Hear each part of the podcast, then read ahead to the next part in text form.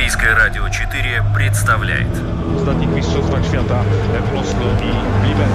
Стартовый свисток, первый пас и бегущий секундомер приближают спортсменов к заветной мечте. Подрев трибун, своим стремлением к победе они дарят нам уникальное зрелище и открывают мир невиданных возможностей.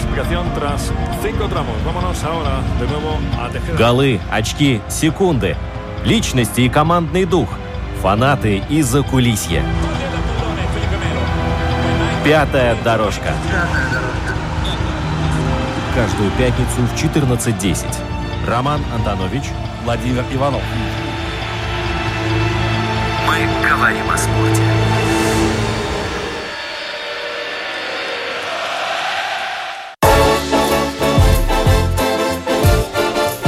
Здравствуйте, дорогие друзья! Слоган нашей сегодняшней программы относится ко всем спортсменам в целом и, в частности, к тем людям, которые к нам сегодня пришли в гости. Тренируйся с теми, с кем тяжелее, не сдавайся там, где сдаются другие, и победишь там, где это невозможно. Владимир, эти слова должны взять на вооружение все люди без исключения и брать пример с наших сегодняшних гостей. С вами Роман Антонович, Владимир Иванов рядом со мной. Здравствуй, Володя.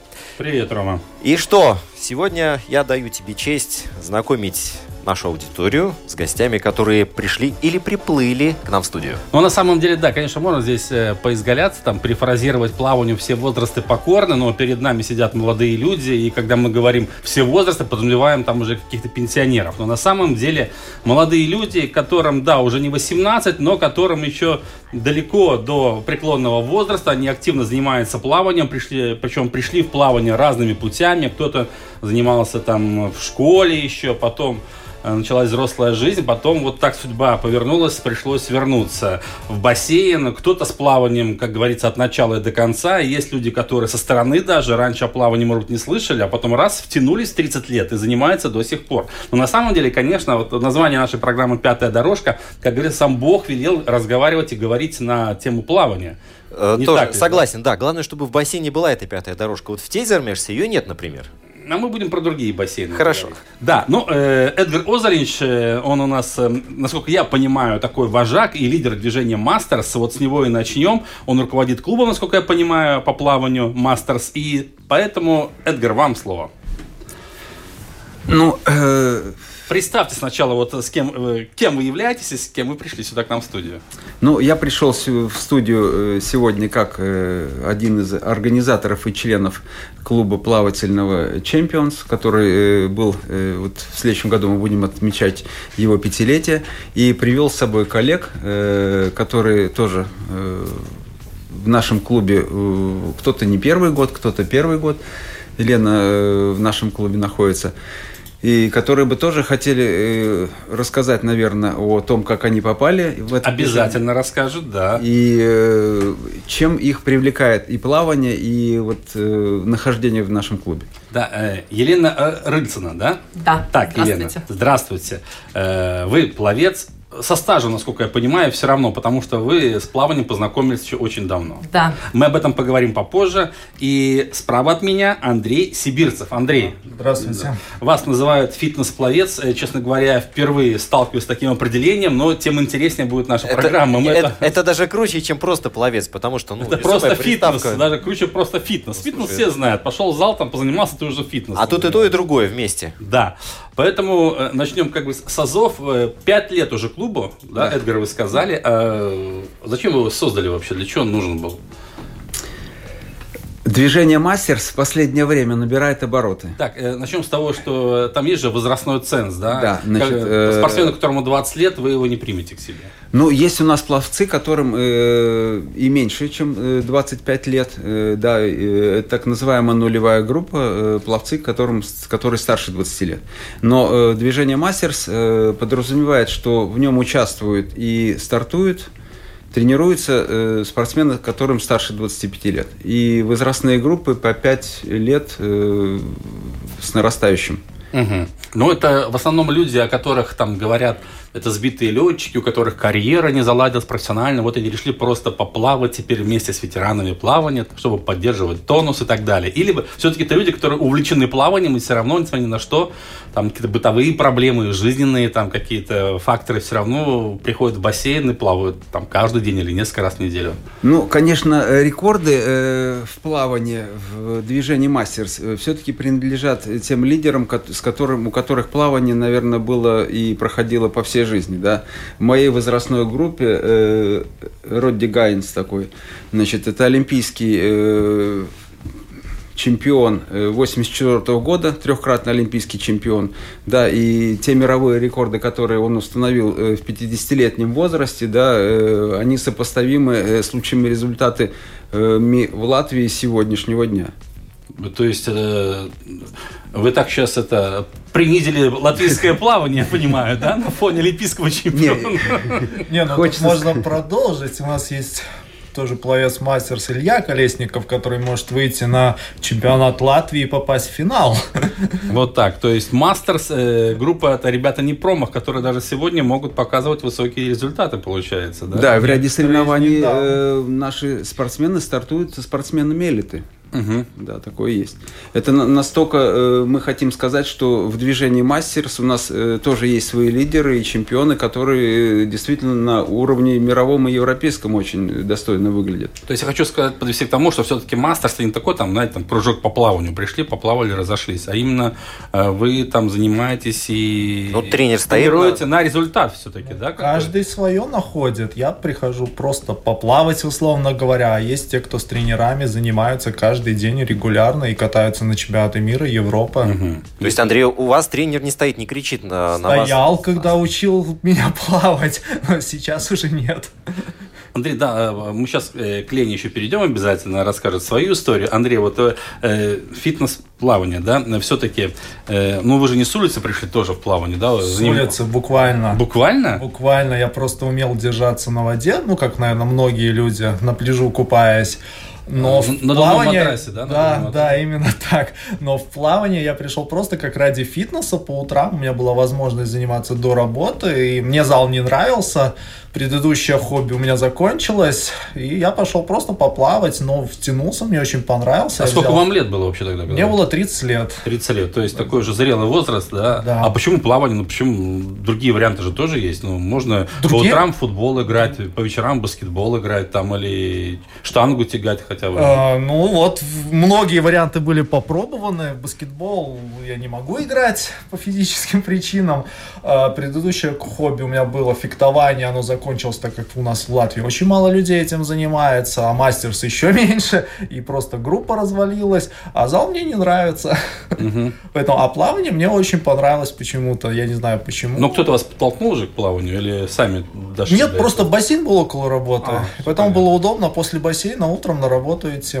То есть вот вопрос развитости инфраструктуры тоже играет, ну, ключевую роль. Но ведь если бы не было бассейна рядом, тогда и не было. Поэтому мне нужно на работу пересекать Даугаву, и это очень стимулировало рано поехать в бассейн, без пробок доехать, и потом после бассейна идти на работу. Как-то так интересно, сначала пересекать Даугаву на пути на работу, можно и вплавь тогда получалось тоже. Можно. Да, Лена, давайте о вас поговорим. Насколько я вот прочитал о вас, да, то есть вы с плаванием познакомились еще в школьные годы. Да. Это были обязательные уроки, наверное, да? Да, второй класс, как и сейчас, кстати, поддерживается. Да, это государственная программа. Нас всех привели в плавание. Наш класс, наша школа занималась в спортивном доме Даугава. Угу.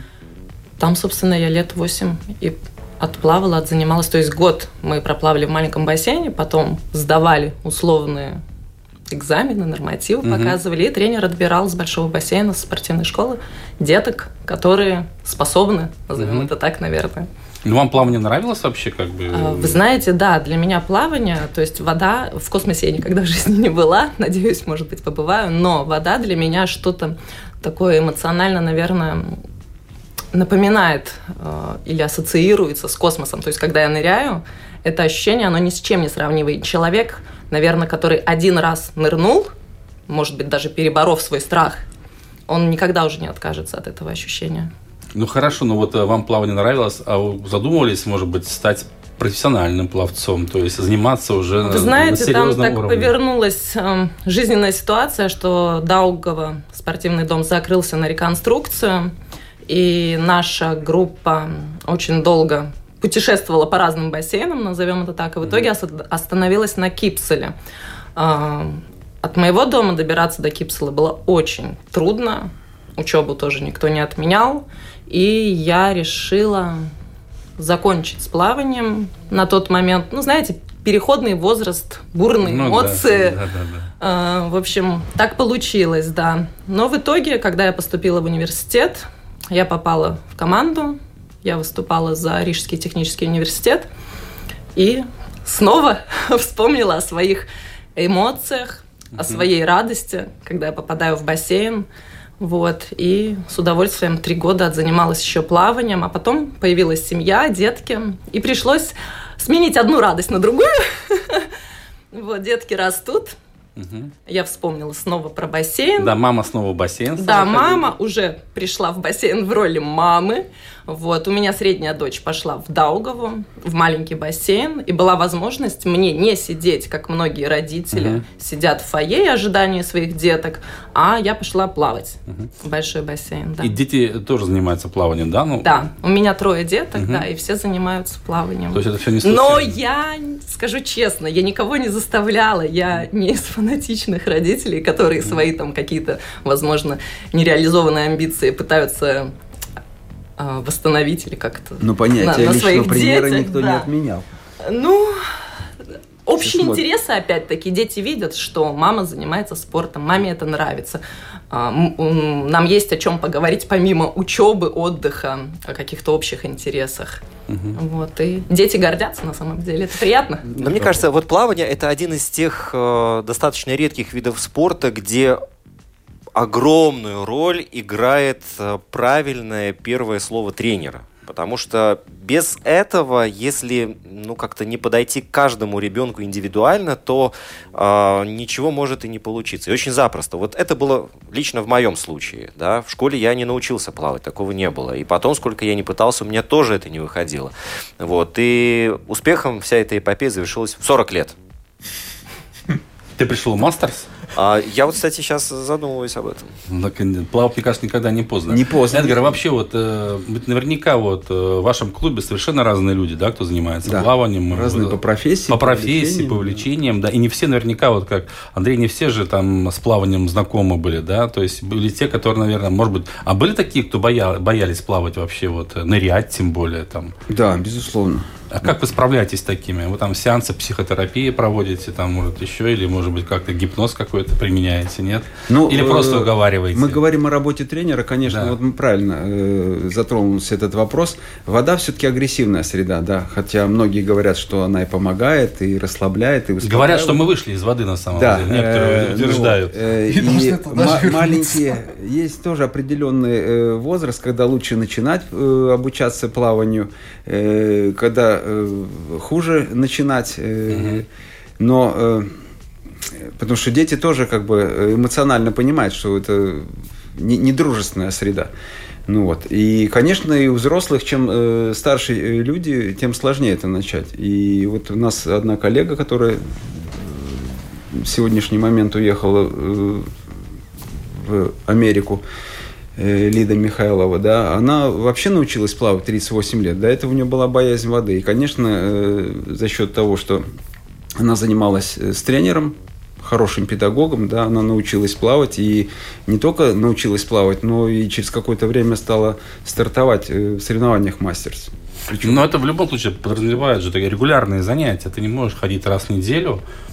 Или, возможно, даже такое? Безусловно, мы занимаемся чаще, чем раз в неделю, поэтому мы, конечно, пытаемся и договариваемся с бассейнами, которые расположены в Риге, так как наш клуб территориально находится в Риге, да, чтобы иметь какие-то преференции, потому что в нормальном варианте это 4-6 тренировок в неделю, чтобы можно было выйти на какой-то уровень. А вообще за последние годы, вот мы говорили об инфраструктуре, с бассейнами стало получше немножко, да? Или, в принципе, все равно все очень плачевно? Потому что, когда говоришь с Федерацией плавания, там, конечно, совсем все очень грустно с их стороны, потому что они говорят, что у нас... Ну, на самом деле, да, там спорт в Латвии развивается вопреки, а не благодаря. И на самом деле, объездив всю Европу, я могу сказать с уверенностью... любому человеку, что на самом деле посещение бассейна в Риге – это самое дорогое посещение бассейна в Европе.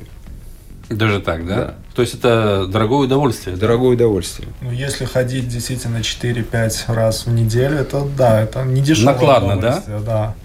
А вообще вот для вас вот самый лучший бассейн в Риге есть такой, где более-менее нормальные условия, чтобы... Мы можем рекламой заниматься, да? Нет, у нас есть бассейн. Лично для меня это эмоциональная связь с Даугавой, но это детство, я там... Ну, мне почему-то очень нравится Олимпийский, но тоже, возможно, потому что я там учился плавать и начал туда ходить, но это современный новый бассейн, и мне он очень комфортен. Я был во всех бассейнах в Риге, да.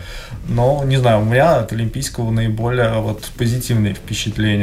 Эдгар, а у вас есть какой-то базовый бассейн, где вы обычно тренируетесь и выступаете? И вы тоже скачете от одного бассейна к другому? Ну, я периодически в Даугаве тренируюсь, периодически в Олимпийском. Мне оба бассейна нравятся, и отношения и персонала, и людей, которые в них работают. В целом я хочу сказать, что все бассейны у нас в Риге на достаточно хорошем уровне. Потому что они поддерживают и гигиену, и чистоту бассейна, и за водой следят. В этом плане общественные бассейны, они, конечно, благоустроены. Скажем, да. Хорошо. А да, вот вы говорили, что вот люди разные в вашем клубе, и вы выезжаете на соревнования вообще. Как этот процесс вообще происходит? Там едут те, кто может оплатить поездку, допустим, или едут те, у кого лучшие результаты? Вот как это у вас? Сколько вообще вот в вашем клубе занимается? Ну, списочная численность 45 человек. Да, но это возраст там 25 там, и дальше. Да, в общем, от 20 и до 70, да, и старше. Есть даже члены нашего клуба. Но чем клуб и интересен, да, то есть есть какая-то общая организация, если мы собираемся на соревнования, значит, мы как бы информируем своих членов, и кто хочет, они записываются, потому что тоже заявки заранее надо подать, ну, конечно, и гостиницы зарезервировать, и проплатить за участие, и объединяемся, мы едем или на автобусе, или там на машинах, да, в основном, конечно, все эти такие групповые поездки, они связаны близлежащие страны, это Литва, Эстония, да, если мы едем по Европе, мы тоже как бы стараемся как бы вместе контактироваться и организовываться. Угу. Лена, вам доводилось выступать за рубежом, скажем так? Ну, как члену команды Мастерс, да, доводилось, но это было ближайшее зарубежье, максимум Польша, но у меня маленький ребенок, пока еще маленький, на мой взгляд, 3 года. Вот, и я не хочу пока ее оставлять надолго, чтобы уезжать куда-то подальше. Вот. Но это пока, то есть я слышу слово «пока». Не, ну, понятное дело, ребенок-то растет, ясно, что... И мама будет чем ребенок старше, мама все дальше. Это страх моего мужа, нет, так не будет. Кстати, Володя, ты знаешь завтрак какой чемпиона? Давай, рассказывай. Хлорка. Да? Так и есть. Любой плавец тебе это подтвердит. Сейчас спросим у них. За спиной есть Асамо, Барелла, Лукако, 0-2. Попади мячом в голову бельгийцу, и мяч может оказаться в воротах. Марк Газон, такое впечатление, что все патроны расстрелял в полуфинале триллере против Австралии. Там он больше 30 очков набрал, сегодня 3. Нащупал того человека, который не принимает. Да, ее же ищет на приеме, и опять сейс. Со сколой поиграть в кошки и мышки. Ничего себе, Рубио. Он рассчитывал на фол. Наши были все девчонки, и Петр Иванович уверен, что... Да, главное, Петр Иванович, он-то был Пятая дорожка. Пятая дорожка. Они подготовили этот шанс для Садио Мане. С угла штрафной на в дальний. И Ангус Ган ничего не может сделать.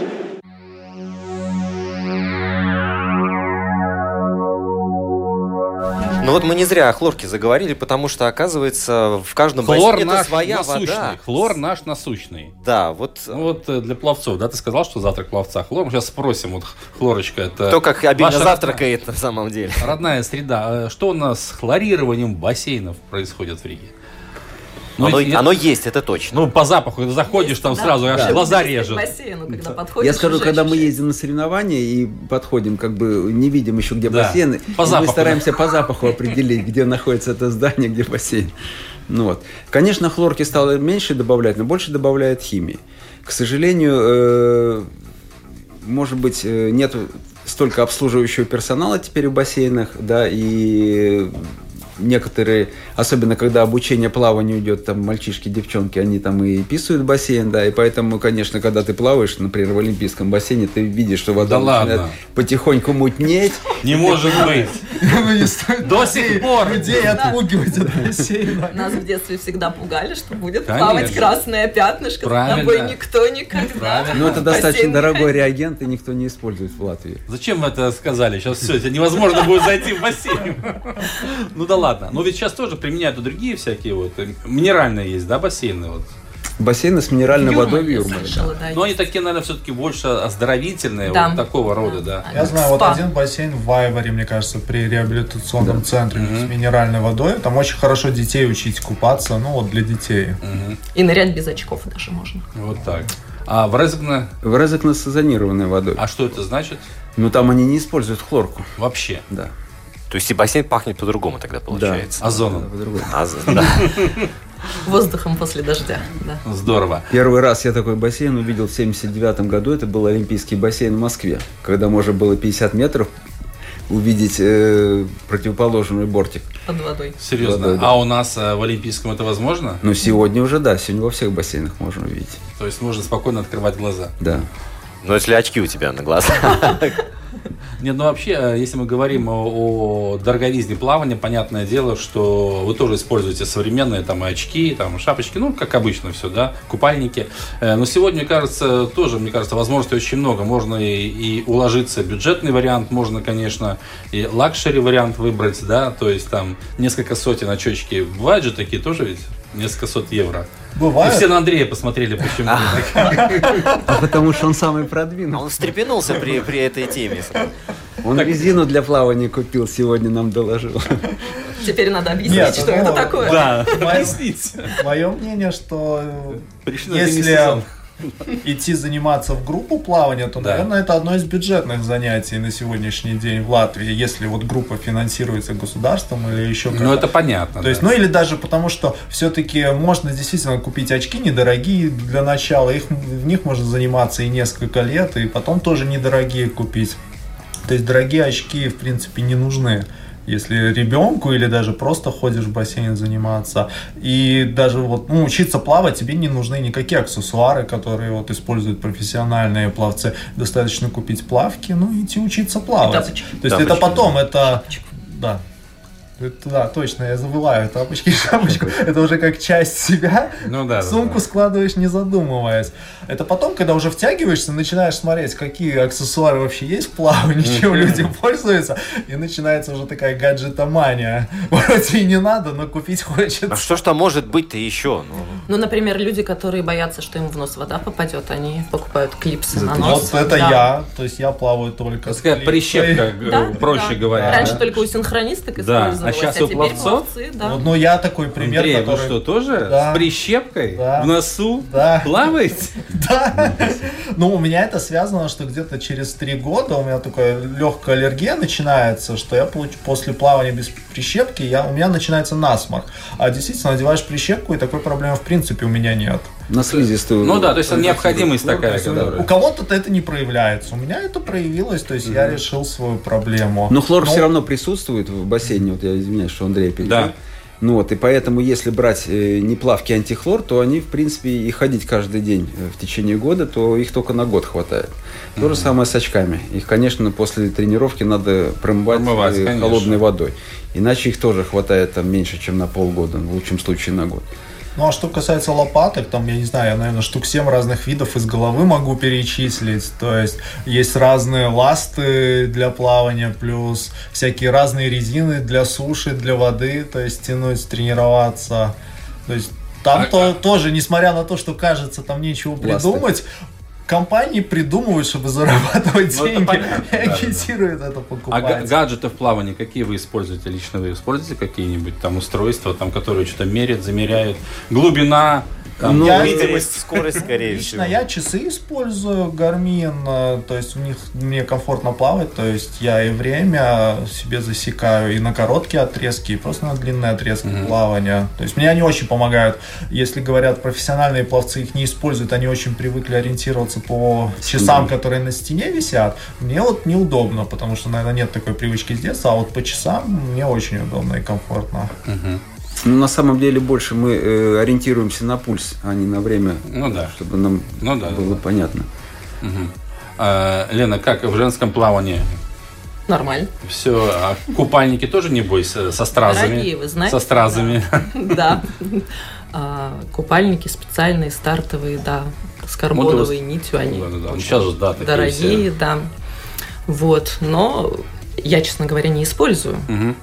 Такие, ну, у тебя все впереди, да, еще, значит. Ну, да. Но в любом случае, как бы, ну, тоже можно там не искать дорогие варианты, есть доступные опции. Ну, разные, да, разные, есть... конечно, разные магазины предлагают свои скидки. Каждая фирма пытается сделать. Хорошо, Эдгар, а скажите вообще, вот движение Мастерс, насколько оно в Латвии развито? Я имею в виду, понятно, что этот же клуб ваш, он не единственный в своем роде, есть, наверное, еще какие-то... Конкурирующие организации. Да, конкурирующие фирмы же есть, существуют. Я бы сказал, что это не конкурирующие фирмы, это коллеги, с которыми мы соревнуемся. Подстегивающие. Подстегивающие и на дорожке, и там в организации соревнований.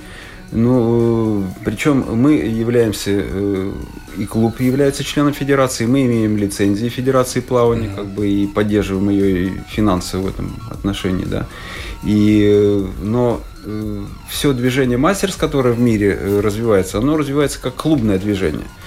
То есть это не команды государств, это не команды самоуправления. Да, клубная система именно. Клубная система, да. И когда мы даже выезжаем там на чемпионаты мира и Европы, мы выезжаем под эгидой клуба, стартуем. Мне кажется, даже есть соревнования, где ты не можешь без клуба участвовать. Да. Ты должен быть в каком-то клубе. Если соревнования по правилам международной, всемирной международной организации плавания проводятся, то мы декларируем, что там участвуют лицензированные пловцы, которые состоят в клубах. Хорошо, а сейчас вопрос задам. А вот ваше отношение с Латвийской федерацией плавания у вас есть? Ну, помимо того, что у вас лицензия от федерации, да, какие-то еще отношения у вас существуют, может быть, нет? Ну, ну, хоть какие. Отчетность, например. Не, ну, безусловно, мы спорим по многим вопросам. По многим вопросам, да, потому что мы, если растут результаты, мы как бы тогда и подтягиваем как бы общую аудиторию для нашего движения, да.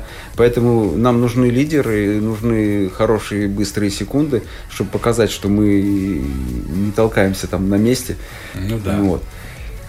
Вот, все хотят лидеров, а простых фитнес-пловцов не хотят видеть. Не-не, Андрей, кстати говоря, Андрей один из самых-самых активных наших пловцов, который активно ездит на соревнования, и он начал 3 года назад ездить, наверное, да. Мы проводим, например, там соревнования, в котором задействованы 5 стран. Он в этом году объездил все этапы: Польша, Литва, Эстония. Ну и Ленинграде только нет. И где-то в конце за лидерами. Не, ну он выглядит очень достойно. На самом деле, нет, на самом деле можно только позавидовать. Человек 3 года занимается плаванием. Но вот интересно спросить, первые соревнования, если попробовать вспомнить эмоции и ощущения вот от того старта. Это было как в марафоне, главное финишировать. Не, ну лично у меня мандраж, наверное, есть всегда, когда плывешь больше, чем 50 метров. Это на 50 метров знаешь, что ты не устанешь, точнее усталость потом накатит. А все остальное ты уже морально знаешь, что будет тяжело, и мандраж есть всегда. А первое соревнование я помню хорошо, когда... секунды еще не быстрые, и ты стоишь на тумбочке, а рядом стоит дедушка 80 лет, у которого руки трясутся. И в итоге он тебя обгоняет. И это очень интересный опыт. Но это же подстегивает. Это очень хорошо подстегивает. Дедушка, надеюсь, все в порядке потом было, да? Дедушку вы не обидели. Он первый вышел на сушу, и все в порядке было. Лена, а вот в женском плавании Мастерс вообще конкуренция есть у вас? Много вообще женщин занимается плаванием? Я скажу, что да. Их больше становится, меньше? Как вообще вот? Знаете, мне кажется, со временем становится все больше и больше. Процентное отношение женщин к мужчинам, оно растет. Растет, да. Вот, да, и женщины, и девушки, все хорошо плавают. Не, ну... Вот я не ожидала на самом деле такой сильной конкуренции. То есть, да, то есть... Но тема интереснее. На самом деле, конечно, нам, как спортсменам, всегда важен интерес. Вот, поэтому иначе было бы скучно. Ну да. А ваше отношение к тому, вот федерация тоже давно ведет борьбу за то, чтобы плавание было обязательным уроком, да, чтобы все дети там с первых классов уже занимались плаванием, это безопасность на воде и так далее. Да, безусловно. Вот я как раз, во-первых, у нас пловцов, которые занимаются плаванием и сейчас, и раньше, да. Такая есть как бы преемственность, да, у них практически все дети, у меня тоже 3 детей, и все они занимались плаванием. И в какой-то мере продолжают заниматься. Ну вот. Единственное, что, вот, будучи в других странах, я обращал внимание, что там стараются научить не каким-то спортивным способом плавания, а прикладному плаванию. То есть это вытащить тонущего друга. Или там занырнуть, достать там корягу со дна и так далее. То есть я бы больше на это обращал внимание, чем научить там ребенка там, в 6-7 классе плаванию дельфином. Там, если у него 1 урок по плаванию в неделю. Ну, это но идея, на мой взгляд, очень правильная. Научить уже с ранних лет вот, всех детей держаться на воде, потому что, ну, на мой взгляд, это снижает риск несчастных случаев. Но у нас в год более 100 человек. По разным причинам, да. Но да. Очень важно научить детей и взрослых отдыхать на воде. То есть расслабляться. Держаться, отдыхать на воде. То есть это, да, на спине полностью. Ну, это да, это то, наверное, о чем говорит Эдгар. Не надо учить спортивным стилям, нужно учить прикладному плаванию, чтобы ты действительно чувствовал себя комфортно просто в воде. В спортивное плавание все равно придут те дети, конечно, которые хотят заниматься, да, и которым очень нравится, они обязательно туда придут. Но при этом для реализации этого плана нужно, чтобы бассейны, ну, грубо говоря, были рядом с каждым спортзалом в каждой школе. Ну, иначе мне как-то сложно представить это. Ну, я сейчас вижу, что автобусы возят детей в тот же Олимпийский центр. Участие школ, это налажено, есть какая-то договоренность. Ну, это второклассники. Ну, да, те самые второклассники, где у них там по программе положено, поэтому их возят. Но другое дело, да, что это с Романом вот согласен, но все-таки бассейны, но все равно их очень мало у нас, что там говорить, ну, мало очень у нас бассейнов. И вот пример Андрея, да, вот не было бассейна рядом с домом, я не знаю, мы бы сегодня его приглашали в качестве боксера, может быть, там, или штангиста, ну, потому что там спортивный тренажер. Дартсмена. Дартсмен, да. Но так и есть. Это же тоже дело случая, да, казалось бы. Но все логично. Рядом бассейн и пошел. Да. Хорошо, что рядом ипподрома не было. Но дартс дома висит.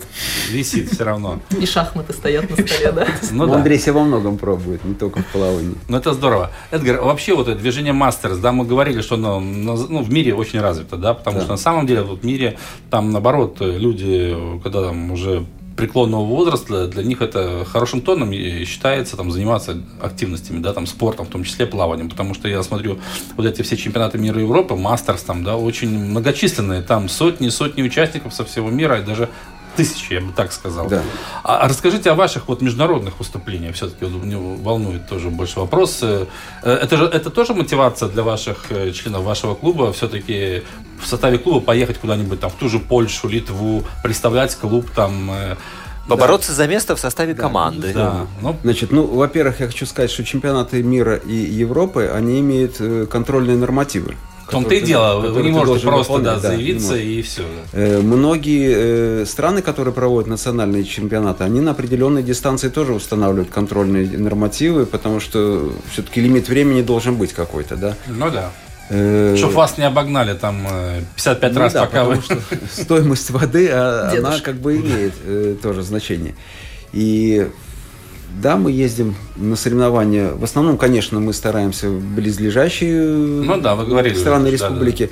Да. И, конечно, если мы едем к эстонцам, они как бы считают обязанным приехать к нам поддержать, потому что все-таки должна быть какая-то конкуренция, а не такие соревнования, где там 30 человек участвуют и местечковые, как я бы сказал. Да. То, что касается... таких мира и Европы, да, тогда ты должен уже четко понимать, что ты должен на каком-то уровне выступать, и если ты туда собираешься, то этот человек, ну, минимально 5 раз в неделю будет тренироваться. Потому что он понимает ответственность, и никто не хочет позориться. Но, кроме того, это такие крупные соревнования, это все-таки эмоции, да, и когда приезжаешь например, на мир или на Европу, видишь, когда там люди в возрасте 95 там, или 100 лет плывут, реально ты начинаешь плакать, у тебя слезы вообще на глаза наворачиваются. А такие действительно есть? Такие действительно есть. И это непроизвольно происходит вообще, это не передать вообще.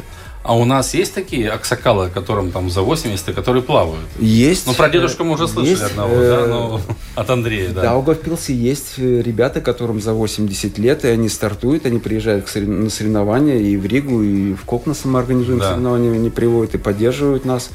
Да, такие долгожители плавания. Да, плавательный клуб «Нара», они вот в этом году реанимировались, так скажем, и активно поддерживают нас. А в каком составе команда выезжает на зарубежные соревнования? Есть какой-то, не знаю, лимит участников? Ну, может быть, не лимит, а среднее число. Вот сколько спортсменов едет? Ну, от 4 до 8 человек от клуба ездит. Но в целом Латвия выезжает тоже где-то человек 12, наверное.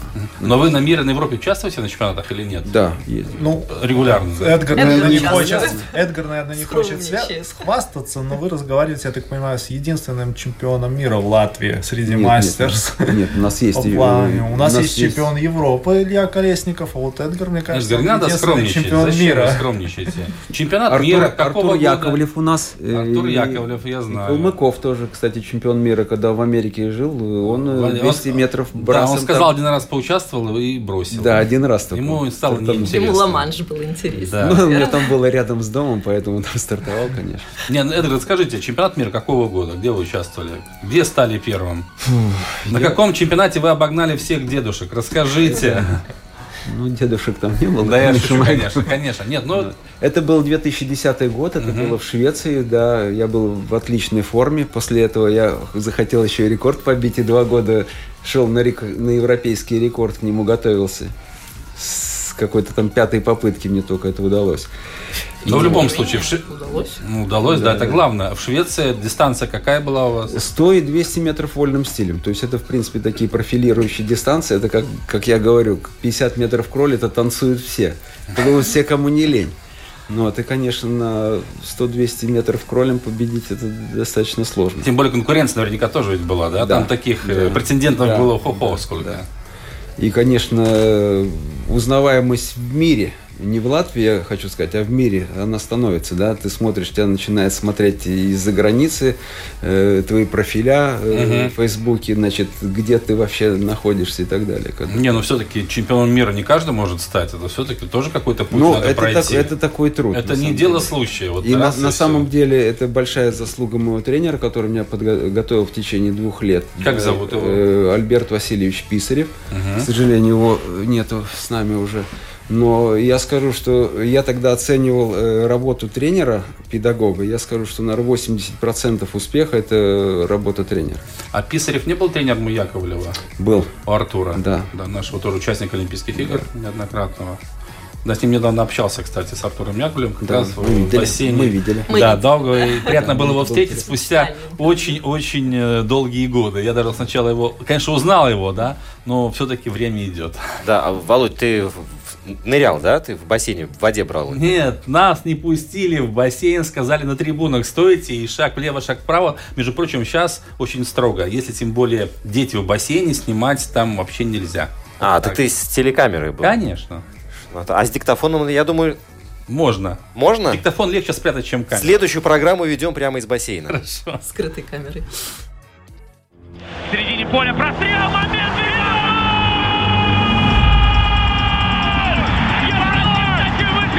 Растворился Тоттенхэм на этом замечательном голландском газоне. Газон этот в замечательном состоянии, действительно. Трава в Голландии растет. Да, с ней никогда проблем не было, да.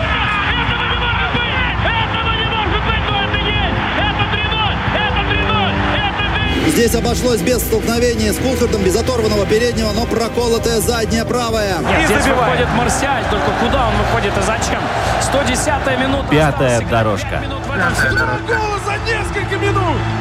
Мы будем рассказывать о том, что видели своим внукам, потому что дети сейчас у телевизионных экранов. 2-й день подряд. Фантастика, а не футбол. Третья часть нашей программы – комплексная беседа. Да? Да, я хотел спросить... Ты жонглируешь терминами плавания. Я пытаюсь. Я заметил. Да, но тренировки, которые проходят 6-5 раз в неделю, они подразумевают не только вхождение в воду и выхождение из нее. Да? Что-то еще присутствует? Но... Ты, есть так, я обоев Б. Фитнес, фитнес к пловцу, да? Да, я к этому веду все.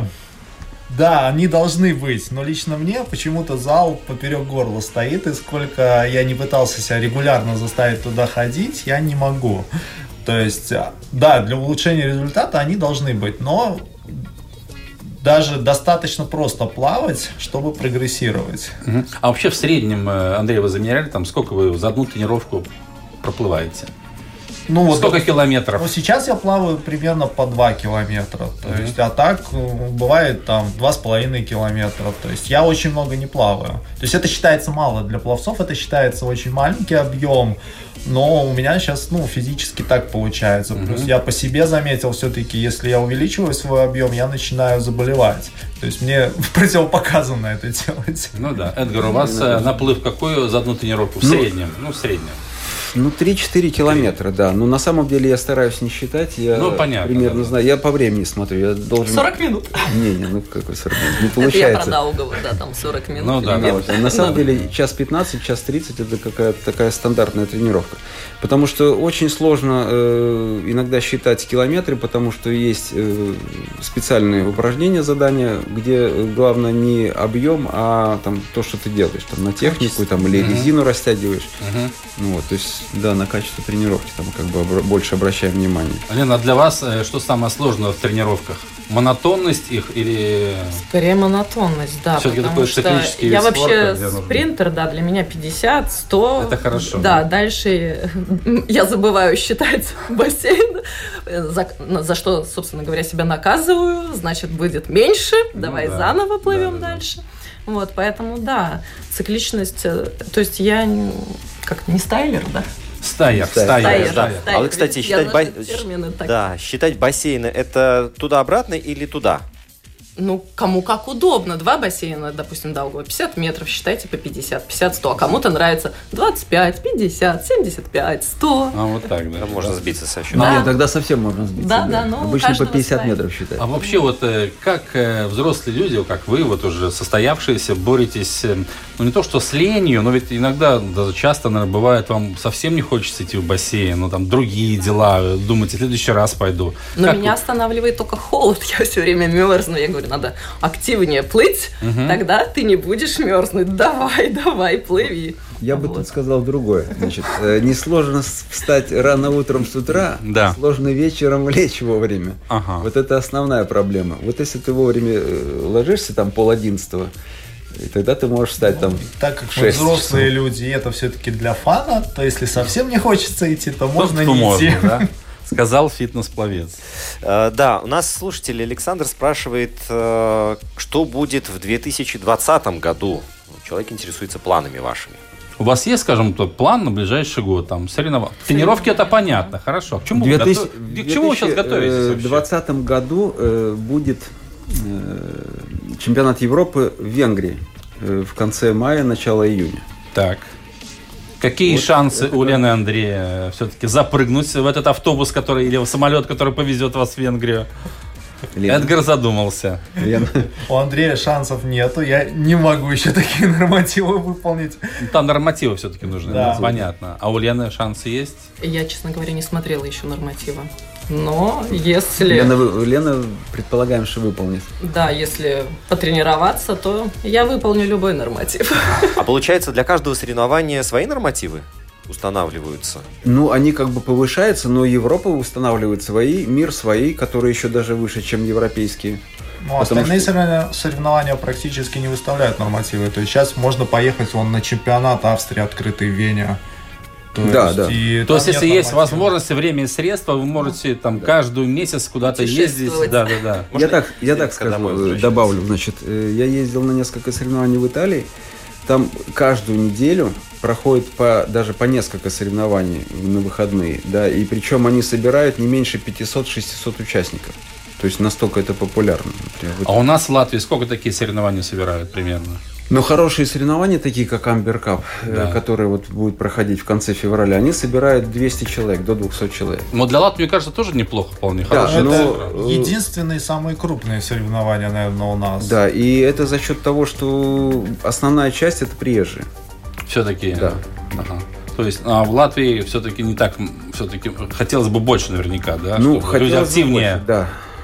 А как вы проводите работу, вот, чтобы привлечь это? Сарафанное радио или все-таки проводите какие-то информационные кампании, может быть, какие-то акции? Просмотр скаутами. Ну, да, ну, например, да, мы в своем случае, мы имеем домашнюю страничку. Так. Значит, раз мы в Фейсбуке. Расскажите, как зайти на нее, какой адрес? 3W champions.lv. Вот такое крутое название у вашей страницы, champions.lv. Да, никому не отдавайте. Мы считаем себя чемпионами. То есть там можно найти всю информацию на самом деле, куда обращаться, если вдруг захотелось плавать. С удовольствием подскажем, как, с чего начать, что для этого надо. Ну, неплохо просто прийти в бассейн. Допустим, какие-то. Я не знала о существовании вообще движения мастерства. Когда я пришла с ребенком в бассейн и пошла плавать, ко мне просто подошла одна тренер и говорит: Лена, не хотели бы вы позвонить Эдгару и присоединиться к движению мастерств в клубе Champions? А бывает, что так и не хотели.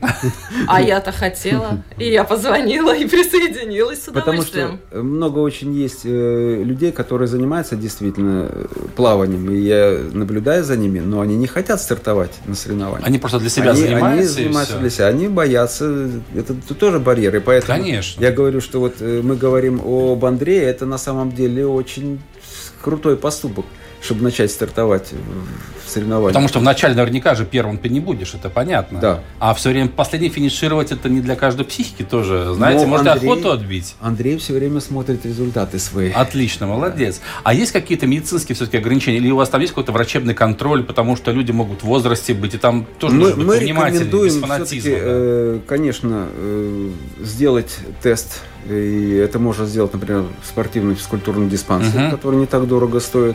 Причем те врачи, которые тебе сделают тест, они тебе еще и скажут, там, что тебе надо там, как бы, подтянуть и на что обратить внимание. Не знаю, все ли это делают, но, конечно, медицинское обследование раз в год желательно делать. Ну да, то есть пловцы не исключение. То есть, если речь заходит о тренировках 4-5 раз в неделю, то да, лучше делать. Лучше не рисковать, как говорится. Сердечно-сосудистой системой. Да, совершенно верно. Время нашей программы подходит к завершению. Хочется еще много сказать. Хочется сказать, что надо плавать, несмотря на то, что у всех очень много причин, отговорок, никого не хватает времени, у многих желания даже. Но я думаю тоже, что если один раз в бассейн приду, я могу там застрять надолго, поэтому пока не рискую. Вот. Но на самом деле, вот пример Лены, Андрея, Эдгар ваш тем более, да, он говорит о том, что действительно плавать обязательно нужно, да, и хотя это для человека агрессивная среда, мне кажется, что во многом это естественная среда, все равно, мне так кажется. Если научиться азам плавания, это же на всю жизнь, во-первых, да, вы уже никогда не разучитесь плавать, если вы один раз научились, это очень большой плюс. И минусы тогда становятся плюсами. Да, и вот мы говорили еще важную тему, затронули, это безопасность на воде, если ребенка научить не теряться на воде в каких-то экстремальных ситуациях, это очень может помочь в жизни, не только ему, но и тем людям, которые с ним окажутся в какой-то момент на водоеме. Поэтому я думаю, что вы делаете хорошее дело, и я хочу пожелать вам, чтобы число ваших участников вашего клуба увеличивалось, приумножалось. Ну, Андрей, как так фитнес-пловец, чтобы он молодец на самом деле, чтобы его результаты очень стремительно росли. Ну, а Лене пожелать, чтобы она отправилась на чемпионат мира в Соединенные Штаты Америки, например. Ну, когда ребенок подрастет, почему бы нет? Можно сразу со всей семьей поехать. Обязательно, да. В 2021 году у нас чемпионат мира будет в Японии. Ну, какая прелесть. Да, между прочим, время еще есть. Да, олимпийцы протестируют бассейн, там да, в этом же бассейне. В этом же бассейне, так что здорово все. Андрей Сибирцев, Елена Рыльцина и Эдгар Озолунч были сегодня у нас в гостях. Большое спасибо вам. Спасибо. Спасибо, что зарядили такой положительной динамикой, эмоциями. И все в бассейн. Бассейн-то прекрасно, мне кажется. Спасибо вам большое. Да, друзья, программу провели и подготовили Владимир Иванов. Роман Антонович. Друзья, встречаемся ровно через неделю.